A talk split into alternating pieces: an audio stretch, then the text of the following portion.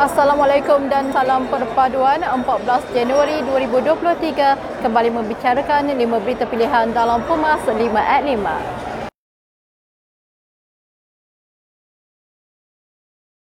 Ketua Penerangan AMNO Isyam Jalil mengesahkan Barisan Nasional telah memfailkan tiga petisyen pilihan raya kepada Suruhanjaya Pilihan Raya untuk mencabar keputusan Pilihan Raya Umum ke-15 lepas.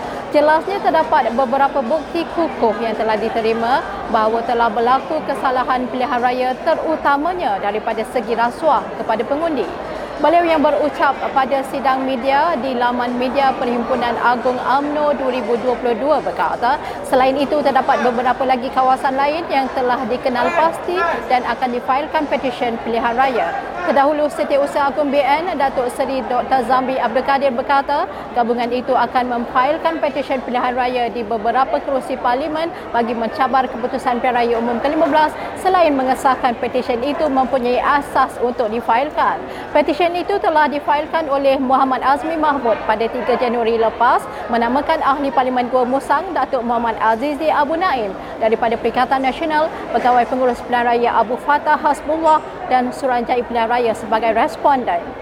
Ucapan dasar Presiden AMNO Datuk Seri Dr. Ahmad Zahid Hamidi disifatkan syarat dengan ingatan serta menyarankan seluruh ahli parti untuk terus bergerak ke hadapan dalam usaha memastikan AMNO terus gagah mendepani cabaran. Ketua Penerangan Wanita UMNO Sabah, Datuk Noraini Idris Judit berkata, rata-rata perwakilan yang ditemui ditemui melihat ianya satu peringatan kerana senario serta suasana yang dihadapi UMNO pasca pilihan raya umum ke-15 yang lalu memerlukan satu langkah berani.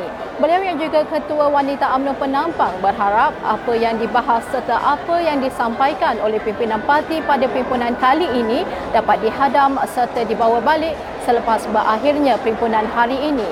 Sementara itu, Datuk Sabariah Saidan yang juga Ketua Wanita UMNO Bera turut berpendapat bahawa semua pihak agar terus move forward dan mencari dan masing-masing mencari titik persamaan demi mengembalikan kekuatan UMNO. Mengulas mengenai pindaan perlembagaan yang berjaya diluluskan, beliau menyatakan perkara tersebut adalah satu langkah yang berani dan tepat demi kepentingan parti pada masa akan datang. Ketua Pemuda AMNO bahagian Rembau Datuk Syukri Syamsuddin menggariskan beberapa perkara yang perlu dilakukan sebagai tekad untuk memastikan parti ini terus bangkit apabila berdepan dengan cabaran politik yang mendatang. Beliau menyarankan agar setiap perwakilan yang hadir dapat meletakkan ketaatan kepada perjuangan parti, mengatasi kepentingan diri serta bertindak tegas pada kadar segera agar pihak yang cuba memporak perandakan keharmonian parti dapat diambil tindakan. Sementara itu, Ketua UMNO bagian Sabak Bernam, Datuk Dr. Abdul Rahman Bahri berkata, parti seharusnya memfokuskan kepada usaha memantapkan ahli parti agar segala perbalahan dan persengketaan dapat dileraikan demi mengembalikan semula sokongan rakyat kepada UMNO. Beliau berharap agar pimpinan peringkat atasan parti dapat membuat perubahan drastik seiring dengan perubahan semasa terutamanya dari segi penggunaan media sosial dengan segera. Ketua UMNO Sabah Datuk Seri Bong Motaradin berkata tindakan lima ahli Dewan Undangan Negeri dari UMNO yang menyokong kepimpinan Ketua Menteri Datuk Seri Panglima Haji Haji Jinor bukan atas restu UMNO Sabah yang telah pun sebulat suara menolak kerjasama bersama gabungan rakyat Sabah. Jelasnya adun UMNO yang membelakangkan keputusan parti ini tidak mempunyai sebarang kedudukan dalam kepimpinan bahagian kecuali seorang berjawatan timbalan ketua bahagian sementara yang lain hanya anggota biasa yang sudah dikenali sebagai pemimpin yang sering kali bertukar parti. Beliau yang juga ahli Majlis Kerja Tertinggi AMNO berkata, tidak timbul isu AMNO dan Barisan Nasional cuba menggulingkan kerajaan kerana mengguling dan membentuk kerajaan merupakan dua tindakan yang berbeza.